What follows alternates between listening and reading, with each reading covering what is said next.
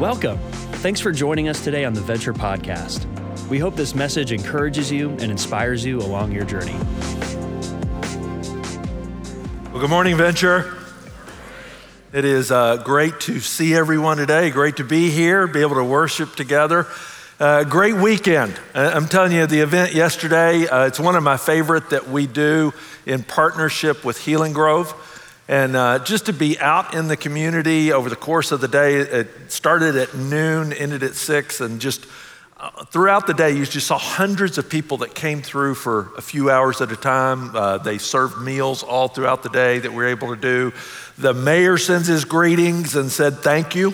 Uh, thanks to Venture to provide something like this for the city. The police chief was there. But more than anything, you guys showed up.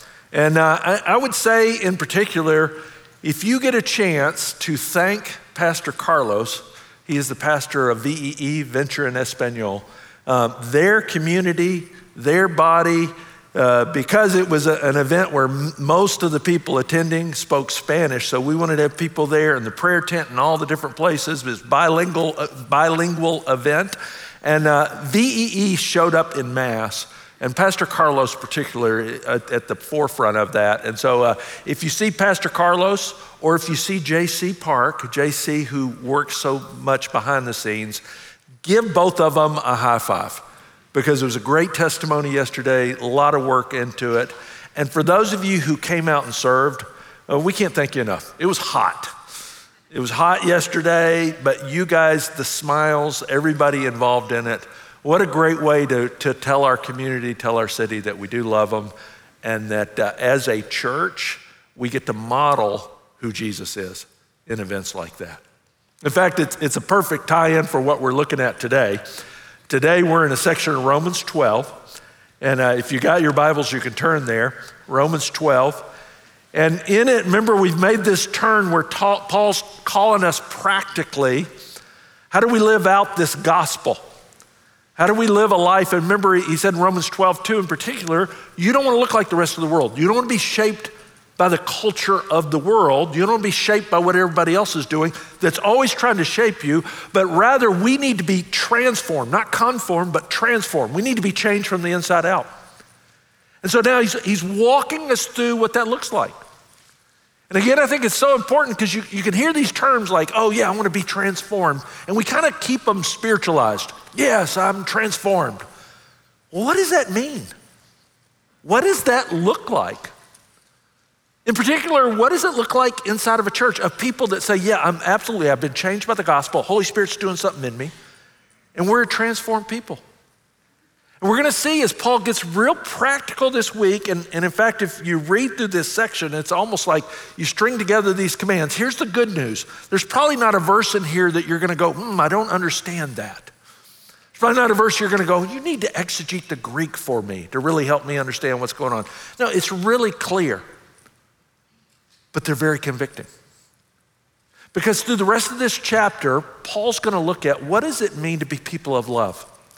And today we look at what does it mean to, to love each other well in a church? What does it look like when a church really chooses to love and let that be at the forefront? And then next week we'll look at how do you, how do you love people outside of it? How do you love people that are hard to love? How do you love people that have hurt you? How do you love people that when you look at them, you would call them an enemy? And how do we put that in action? As we look at it today, we're, we're going to move through this. If you look in your notes, some of you get real scared when there's a lot of points you're like, oh, we're going to be here forever. That means we got to move. And each of these points, I've, I've, entitled it 10 Marks of Love 10 things when a church really chooses to love. What does it actually look like in practical ways? And so as you, you look at this, these 10 marks of love in a church, how do you create the kind of environment? Uh, I love the story Lee Eclov talks about. Lee Eclov's a pastor. And, and he grew up in a little town, New Britain, South Dakota, town of about 1,200. You can imagine in South Dakota, he said the, the winters were just horrible. I mean, the temperatures would drop, but the worst thing that would happen is blizzards would come in very quickly. And so, in this farming community, ranching community, that the kids in town at school, a blizzard could come in during the middle of the day and, and kids would be trapped there. So, back in the 50s, when he grew up, that each house in town was assigned as a storm home. And so, a kid that may live out on the farm or live out of the community, a day when a blizzard would come, that child would go home with another child and stay at that house. And the parents would know, okay, my child's being taken care of. Lee talks about, you know, a few years ago, he was with a friend of his from growing up, Roger Johnson. And Roger just smiled and he said, Hey, you know, your house was my storm home. That little greenhouse on 7th Street. Man, it, it, it was that place I knew I could go to and I'd be safe. And as Lee talks about it, he says, You know, shouldn't church be that way? and all the storms of life and everything that's going on, shouldn't people know, okay, I know I can go there? I know they'll take care of me there. That only happens if we choose to live out the gospel with the kind of transformed love Paul's calling us to. So, how do we do that? Let's walk through this. Look at the first mark. First mark of love is love chooses to be real. Love chooses to be real. In fact, look at the verse there. It's a real simple phrase. Let love be genuine. That, that phrase actually means without hypocrisy. And, and in the Greek in particular, the word hypocrisy, the hypocrite, actually comes from the actor on the stage. You remember that you've seen the, the two masks, the smiling mask and the sad mask, because Greek actors would literally hold up a mask. And, and so when they came out on the stage, they'd have the mask on, and you knew their emotion based on their mask.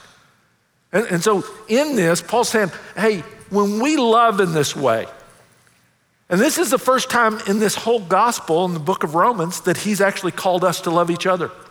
Every other place you've seen love up to this point is God's love for us and then our love for him. But now, when he turns it toward each other, this agape love that he's calling us to, he says, it's got to be without hypocrisy. It's, it's got to be without mask. You, you have to choose to be real. In fact, it's one of the most loving things that you can do within a church body. It's one of the most loving things that you can do within your life group or with your friends or with people who've come into the church. That you love them enough that you'll show them the real you. And even as I say that, there's some vulnerability with this. That, that we show them, and, and I think the problem that we fall into is we come to church and I feel like, okay, I got to put my best face forward, which again, none of us wants to come here and, you know, let me show you the worst parts of my life. Certainly can't do it in a group this large. But we get caught up in this trap that I always have to kind of put my best face forward. And then everybody looks around and they go, oh, everybody else has their act together. Nobody else struggles with this like I do. And, and, and they turn on themselves in it. Or, or else we present this version of Christianity that isn't real, like we're all perfect people now because of Jesus. And then people get behind the mask a little bit and see who we really are, and they go, You're all hypocrites. Now, hear me, especially if you're new here. Maybe you're investigating Christianity. Maybe you're watching online with this. Um, there's no perfect people at Venture. Yeah, yeah, yeah. Everybody could amen that one. And we all struggle with this. We all, we all struggle with trying to put a mask on. And yet, when you choose to love in this way, I'm going to love you enough to invite you into the real of me. And I'll show you some of the mess that Jesus is still working on. And I'll tell you about some of the things he has changed. Because Jesus meets us where we are, but he doesn't leave us there. There actually is a journey where he's changing my life, by the way. So this isn't some big coping group that we go, oh, we're all screwed up, we're going to stay up screwed up, but we love each other. No, that's not what he's saying. But we're honest enough that we'll let down the mask. You know, there's a documentary, The Mask You Live In, and uh, they, they interviewed different groups in it. Philip Zimbardo, one of the doctors that worked with it, one of the things he did with uh, teenage boys, he gave them a circle of paper and he said, Hey, on one side of the circle, write the image that the rest of the world sees of you. And then on the other side, write how you really feel. And then had them wad it up and throw it to another guy in the group. And all of them opened it up, and almost all of them had the same thing on each side. All of them had some version of, on the image is, I'm tough, I'm fearless, I can kick your butt. I'm, I mean, they wrote different things with that. And then when you flip it to the other side, I'm lonelier than I like to admit. I'm scared. I feel awkward. And, and, and it was powerful watching because you see all of the guys when they all recognize wait, you struggle with that too? You feel that way too? Folks, here's the reality it's not just teenage boys, it's all of us. And, and the powerful part of the gospel is we actually, because of Jesus, have this connection together. We have this base together. We, we, we've been changed by Christ. We're viewed through his blood. I mean, we're holy because of him. And so it gives us the opportunity to be real with each other. And one of the greatest acts of love that you can do is actually invite someone into the real you and let them see you for who you really are. Look at the second one. Love fiercely protects what is good. Fiercely protects. Now you say, why would you say fiercely? Look, look at this verse. He says, abhor what is evil, hold fast to what is good. This word means hate, it's a fierce hatred. That you hate evil. Doesn't mean that you're hating people out there, but you hate evil. What's the source of evil? Sin and Satan. You, you hate what it does in the world. You hate the impact it has. You hate the wreckage it does. You hate the way it destroys lives. You hate everything about it, so much so that you're going to protect and hold on to what is good and call people to it. And, and in that standard of doing that, that, that it, it's that hard balance in one way, but it's a clear balance as well. That we will speak up because we love what is good I would just challenge us, especially when you think about hating what is evil. It is very easy, especially in today's world, to be amused by evil, even entertained by evil. I had a friend years ago. He, he cautioned me. He just says, whatever entertains you today is what you'll accept tomorrow. So he said, you just need to guard your own heart in that. And we need to be the people that we're willing to, to speak up and, and say what is good. And that's hard. It's hard in a world that says, if you love me, you accept me just as I am. You know, years ago, Josh McDowell, he, he wrote these words, and it was years ago. I, I think they're more appropriate today than ever. But he says, what, what is this difference between love and, and tolerance, as the world calls it? He would say in this way tolerance says you must approve of what I do. Love responds, I must do something harder. I will love you even when your behavior offends me. Tolerance says you must agree with me. Love responds, I must do something harder. I will tell you the truth because I'm convinced the truth will set you free. Tolerance says, You must allow me to have my way. Love responds, I must do something harder. I will plead with you to follow the right way because I believe you're worth the risk. Tolerance seeks to be inoffensive, love takes risk. Tolerance glorifies division, love seeks unity. Tolerance cost nothing, love cost everything. See, that's the love that we're called to in today's world. And sometimes when you speak this kind of truth, even in love, man, you, will find people and they can be offended by that. And the first thing they'll tell you is you're unloving because they want to redefine love according to these terms. I, I just remind you, because sometimes as a church, we, we always have to be careful. We're not trying to go out there and be intolerant. We're not trying to go out there and, and make people hate us just to make people hate us. The flip side of it, I think we also have to be careful that sometimes when you speak truth in a way and the reaction to that, we immediately turn and we either want to soften the truth so much or we just assume, well, man, if I made him mad, we must have done it wrong. I'll just remind you if you track Jesus' ministry, there were times when the crowd swarmed around him because they loved what he was doing. And then there were times they all left him because of what he would teach and what he would say. And he even said it. He goes, I know this is hard. I know it's hard to hear. In fact, one time, all the crowd left him. And Jesus looks at his disciples. Remember this point when he says, Do you guys want to leave too? And Peter looks at him and says, Well, where would we go? Now, it's interesting that he says it that way. Notice what he's saying in that. Well, yes, we do want to leave. yes, we don't really like this. We loved it when you were healing people and feeding everybody, and oh, that was fun. This is hard. Yeah, we'd like to leave. But where would we go? Because you're the one who has the truth. And, and I say that especially, and, and I say this to the next generation, younger generation, who are maybe grappling with some ways of, as what Christ taught, as Christianity becomes more counterculture, becomes more unpopular in ways, it's easy to look at it and go, I don't know if I want to be associated with that. I, I don't know if I, I want to stick with this. Here, here's what I would just ask you the same question Peter said Where are you going to go, though? Because you're going somewhere. And, and Peter looked at it and says, We don't really like this. We certainly don't like being unpopular. But you have the truth.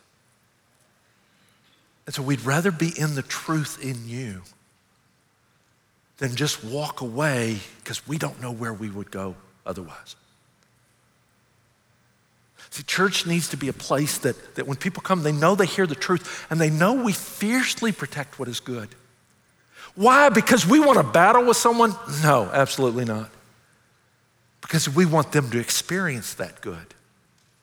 And if we give it up, then they'll never know what a life of flourishing, what a life in Christ really looks like, because they didn't get to experience the truth that sets you free. Look at the third one love expresses appropriate affection. He says, Love one another with brotherly affection. This is brothers and sisters. You treat each other like family. You treat each other like brothers and sisters. And, and in this, I mean, there's, there's a call to affection. There's a call to crossing lines. And, and one of the reasons this was so radical in the early church, in fact, outsiders would look at the church. You got to remember in Rome, in the world at that time, the class systems were so strong, and you didn't cross them. And so you had the ruling class, you had the slave class, and you had people, and you were, you were broken out and you were stuck in those ways. And, and then suddenly this church comes along and people are meeting and there's slaves and there's free and there's people that serve in government and they cross those lines. And then in it, you know, Paul would do those commands every so often. He, one of the commands, he says, greet each other with a holy kiss. Now, that's not one of the ones we call you to on a Sunday morning, thankfully. Some of you hate it that we just make you shake hands with each other. You're like, oh, I don't want to do this again. Could you imagine if we stood up? All right, everybody, holy kiss time. Come on, come on. Now, we don't do that because culturally it doesn't mean the same thing that it did. For them, that would be like a handshake, it's like the kiss on the cheek, it's that. But the reason he commands it is hey, you're meeting together as a church with people from all different nations and classes and that, and we're going to cross those lines. We're going to treat each other with affection. We're going to give a handshake and a hug where appropriate. We treat each other like brothers and sisters. Guys, th- there's more power in this verse than you realize over the years as I've met with people, some of whom who had no affection even growing up, some of whom feel so lonely in life. They can't remember the last time somebody just put a hand on their shoulder. Somebody just came alongside put an arm around them in an appropriate way. And the power of it. And so maybe if you're one of those people that you look at that and go, oh, I have that all the time, well, yeah, then realize you're blessed. But realize this, this needs to be the kind of place, and to be that kind of place, it has to be a safe place. That's why we have to protect what is good, so that people could feel like, okay, I am safe here, and people love me. Fourth thing, Love actively esteems others. I, I love this one. Outdo one another in showing honor. Outdo one another. So you're looking around and you're never thinking about, did I get credit? You're never thinking about, okay, who respects me here? How do they treat me here? How do they think of, do they know how long I've gone here? Do they value my opinion? No, it's never that way. You never walk in and go, Did anybody treat me nice today? No, Paul says, No, you flip it. So everybody's looking and going, Okay, who can I honor? Man, who can I show respect? And, and I love that he put you outdo one another. So you don't just kind of token, it's like, oh man, I'm going to make sure they know they're esteemed. I'm going to make sure they know they're appreciated. And, and, and you're looking, could you imagine if you flip it and everybody's acting that way? See, when everybody acts that way, then nobody has to worry about themselves. Nobody has to worry about, well, who's looking out for me? Because everybody's looking out.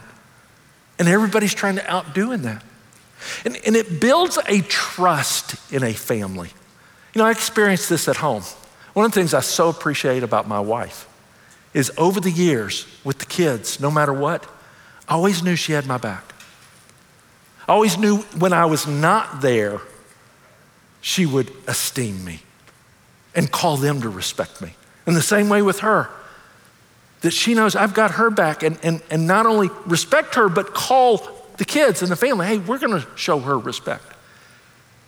And so when you, you come home, even if you came home late, even if you, any of the things with it, you walk in the door and you know there's an environment here that I can trust because somebody has my back.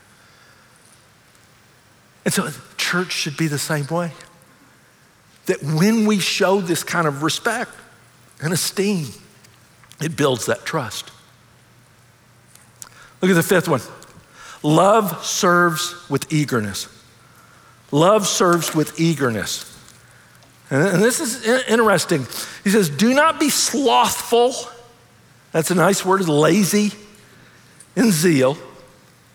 Be fervent in spirit and serve the Lord. So, as you, as you think about, and especially within the family of God, you think about church, you think about serving, you think about serving in different ways, you think about even coming, even attendance, even coming here. I mean, have you reduced your Christian walk to a have to, or is there any want to left?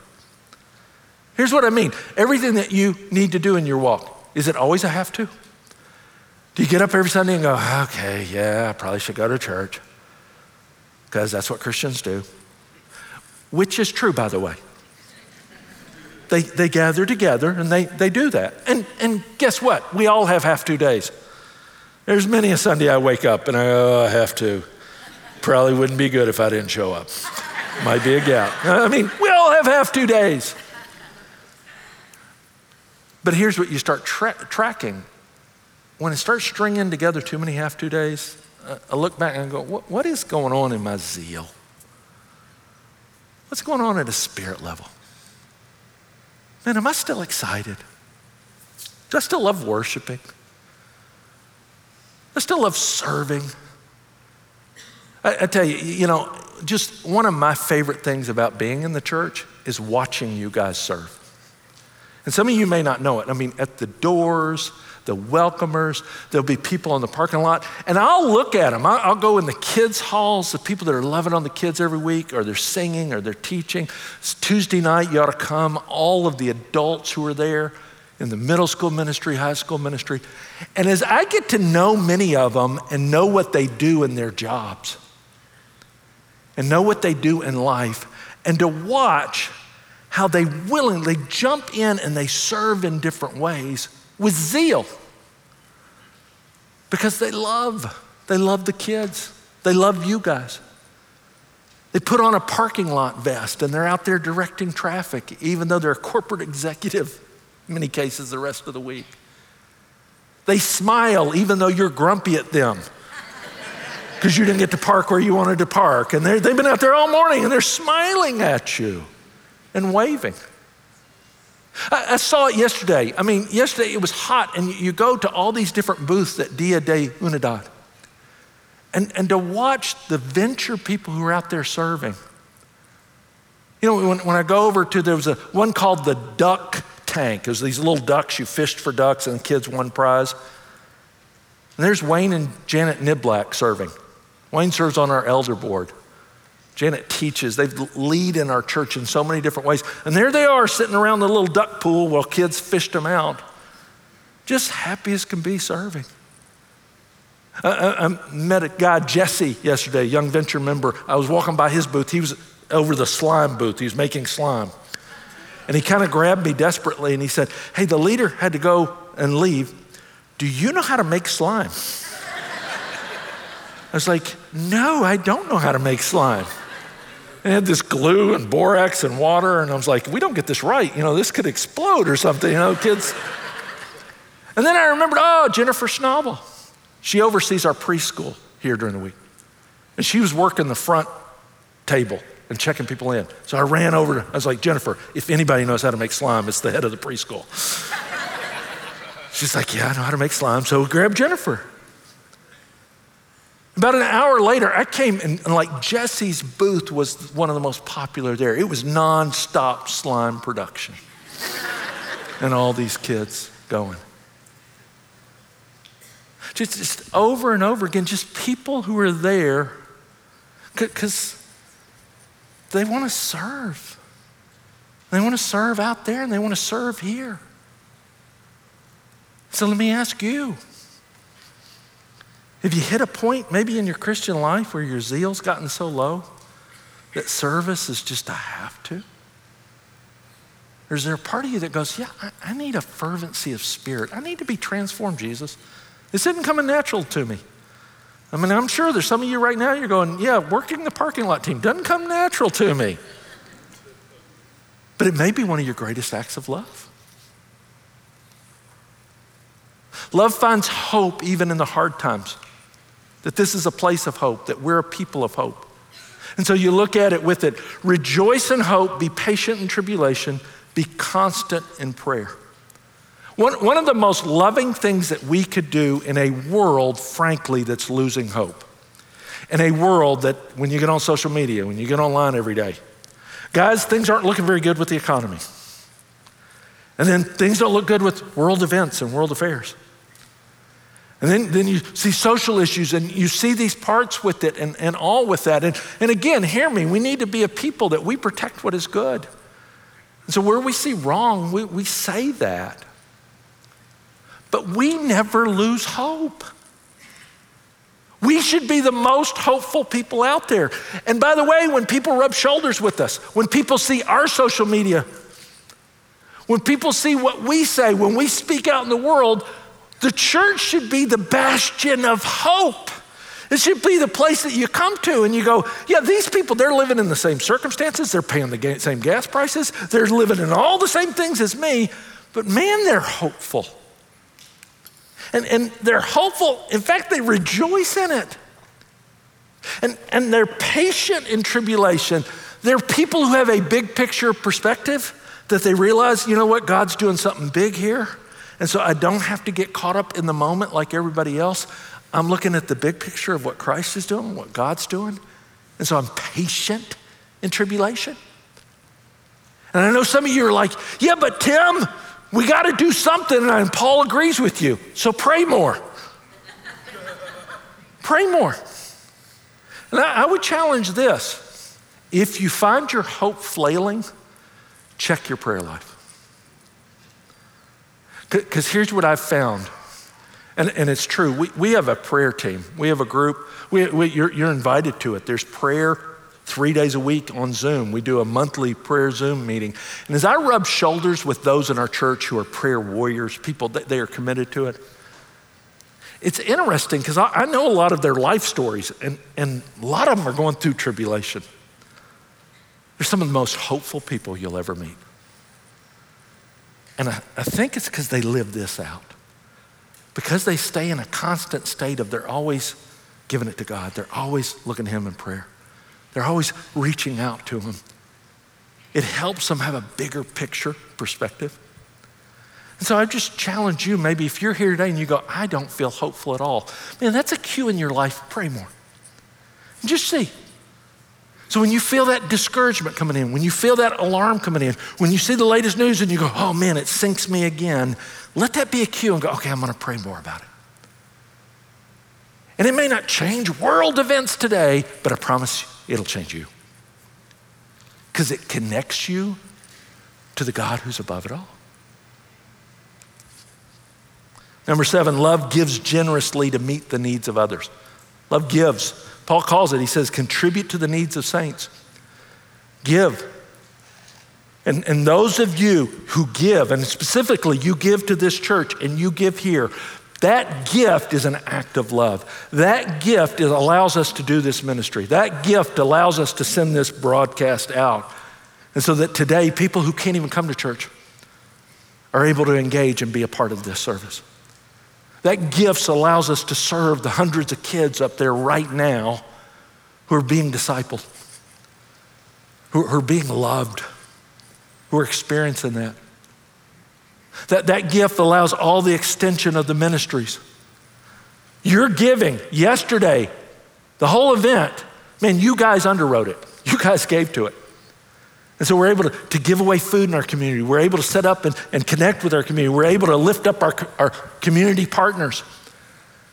And so you, you see a partner like Real Options, and they're there with the booth and they're connecting with families. You see a partner like Healing Grove, who's doing that great work. They're there embedded in the community. It allows us to do that because it's an act of love. And, and so never lose sight of that.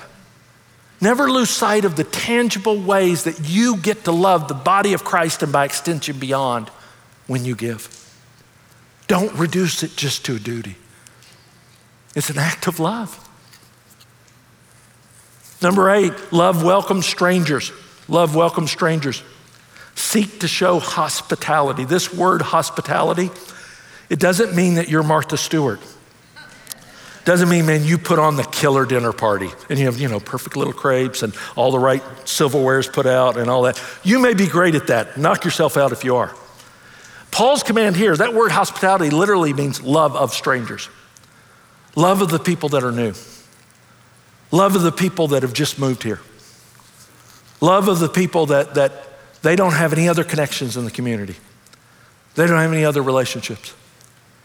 And, and one of the most powerful things that you can do as a church is not just what we do at this room, not just what we do in this place. It's how are you using your dinner table? How are you using your home? How are you using your life? Who do you invite out to lunch after church? Who, when you look around, when you come to church, and, and there's a part of it, when we come here, all of us are the same way. I want to see my friends. I always want to see my friends. I was like, oh, there's so and so, and we connected with that. But remember, we're people, we're always trying to look for ways to esteem others, and especially if I'm going to love those who are new and those who are from the outside.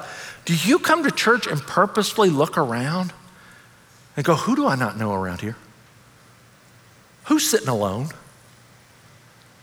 Who could I greet? And I know as I say that, because we talk ourselves out of it. You're here and it's a big church, and you go, Well, Tim, they could be going here for 10 years. I'm going to offend them if I treat them like a visitor. I promise you won't. Nobody's ever offended by somebody being nice to them. And the power of opening up your home and your dinner table. Folks, there are people, they eat most of their meals alone and what they would give if somebody had a family, just had them over every so often. There, there's a lot of single parents. They're working so hard all the time. What would they give for somebody, hey, come eat with us, come be with us, come experience family with us? And I know as I say that, especially if you do it regularly, you go, yeah, but my house is a mess and I don't have good furniture and we can't really have people over. You know what you did in that moment? Oh, I got to put the mask on. Once I get the mask on, then everybody can come over. As opposed to, remember, we started, we're going to remove the mask. Yeah, my house is a mess. Oh, we got a load of laundry over there. Yeah, we didn't get to it yet. This is how we live. This is real. but I'm going to invite you into real so that you can experience real love. That's what it looks like in the body of Christ. It's one of the most powerful ministries out there is what happens around your table, in your home, in your lunchtime. And, and we squander it too often because we think everything's got to happen here by professionals. When in the body of Christ, most real ministry happens with real people who show the lo- real love of Christ. Love chooses to share the emotions of life together, chooses to share the emotions of life together. Rejoice with those who rejoice and weep with those who weep. I, I, I love this verse. This is one of the most powerful verses because notice it calls us all out of our own lives. So you might be in a rejoice season of life right now. Life is good. You got the promotion. Your family's doing great. Your kids are killing it. Everybody's great at all the different things. And you're just like, life is good. Here's what Paul looks at you and he says, okay, you're in that rejoice phase. Who around you is weeping? Go weep with them. Notice what he doesn't say. He doesn't say go fix them. He doesn't say go walk in and give them the answers how they could have a perfect life just like you. He didn't tell you to talk at all, actually. He just says show up and share what they're feeling. Weep with them. And, and, and then you, you, you realize, okay, man, I'm in this great season, but God's called me to share life with them. Uh, notice the reverse is true, and this one's the harder one. Maybe you're in a season where you're weeping, and life is hard. And maybe your marriage has fallen apart, or your kids become a prodigal. And you look at the rejoice people and their perfect lives, and it's easy to resent them. It's easy every time you see them, you, you kind of think something negative about them because of your pain. And, and Paul says, No, don't stay here. Here, you're going to do something really hard that's not natural to you. Remember, we're talking about it takes a transformed love. You're going to go rejoice with them. You're going to rejoice because their kids are doing well. You're going to rejoice at their third promotion.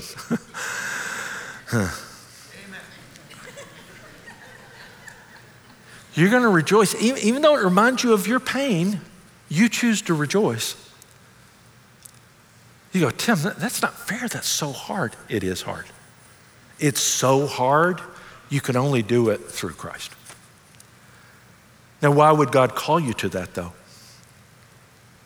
Because those who are rejoicing, you're not called to make life just about you. So you're always looking for, men. who can I go and who needs me and who could I weep with? because I'm in a position of strength that I could actually go weep with them and share it with them. And those who are in this, this pain and in this season, it's easy to get stuck in it and to make all your focus about it and to resent others.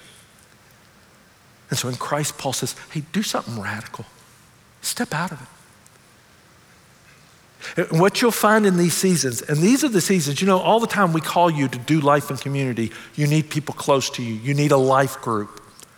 It's because in these seasons, it's hard to love each other in a room of, you know, 800, 900 people at one time. It's hard to do that. That's why you need that season of, of people and life around you. In fact, I, I, I saw this recently um, on our own staff.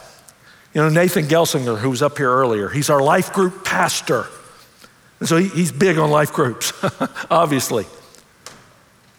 In this recent season, he and his wife and his family, they've desperately needed that community and life group. In fact, I'm going to ask Nathan and his wife Rachel to come on out because I, want you to hear it from them. I want you to hear part of just what God's been doing in this season with them. So Appreciate you guys coming out. Nathan, you're out here a lot, so it's not that big a deal. Rachel, and sometimes this can be nerve wracking. And you may have noticed, Rachel, you're wearing a, a, brace today. That's part of what's. Why don't you tell everybody what happened a few weeks ago? Yeah, so I'm sporting this very stylish back brace today. Mm. Um, three weeks ago, I was horseback riding, um, living my best life, doing things that I enjoyed doing, and I had a freak accident.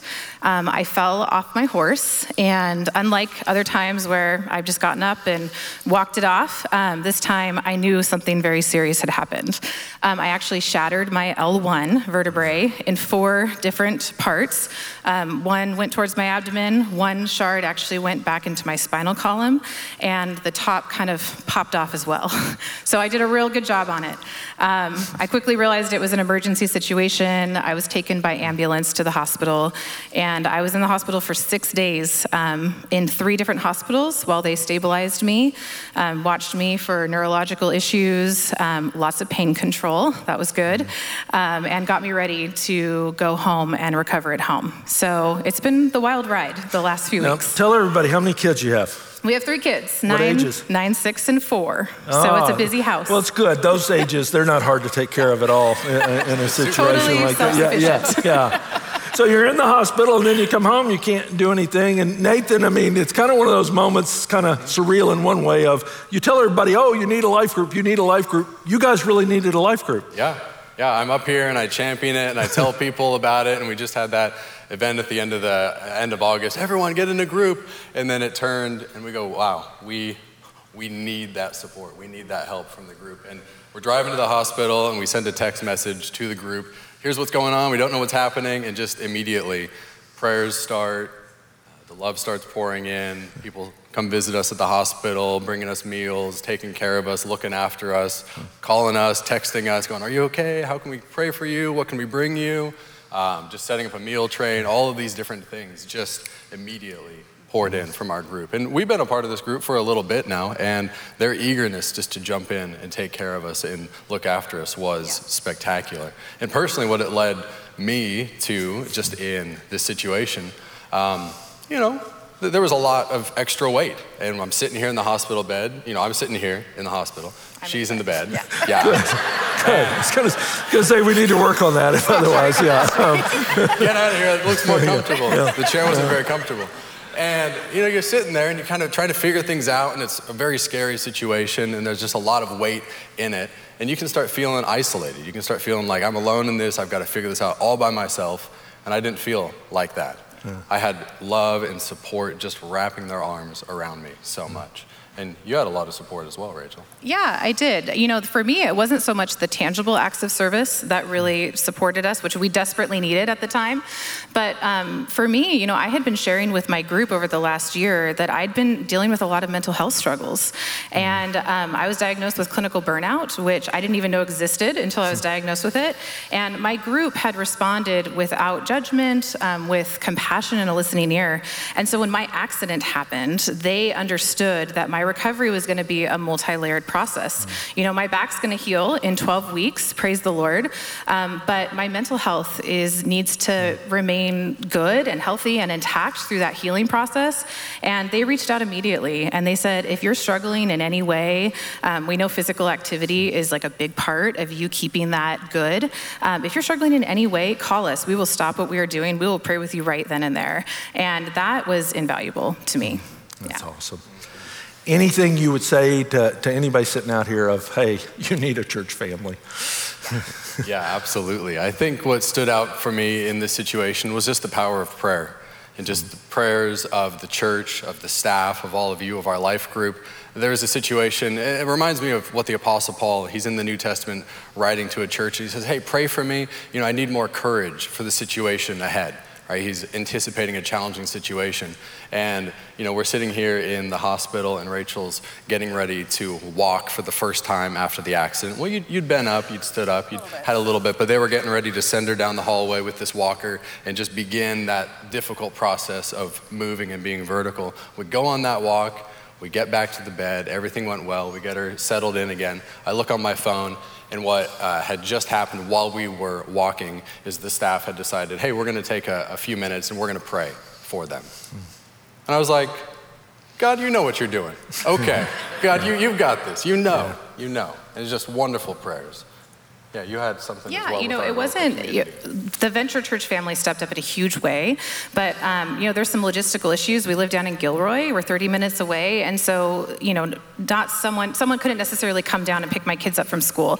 So my kids go to a Christian school down in South County, and it was amazing to me the number of people from other church bodies that mm-hmm. stepped up and That's came awesome. around us during this time. And so we weren't just blessed by Venture, but other churches in the South County area, and it was like, wow, God, like you're working through your people people through the larger body of Christ to meet our needs. And that was really amazing to see. Absolutely. Yeah. Hey, can we thank these guys for sharing and opening up and uh, being a part? I appreciate it. And I, I just wanted you to hear, because I, I think it's easy, especially we're on staff and we're calling you to do those things. And then suddenly you find yourself in a place where you realize we all need it. You need it. You, are going to have your high days and your low days but you need people. I'll give you the last one. Here's the last one love maintains unity through humility. Look, look, at this verse. This is a powerful verse. Live in harmony with one another. Do not be haughty, but associate with the lowly. Never be wise in your own sight. Man, if there was a verse for today's world, this is the verse. We're struggling all over the place with unity.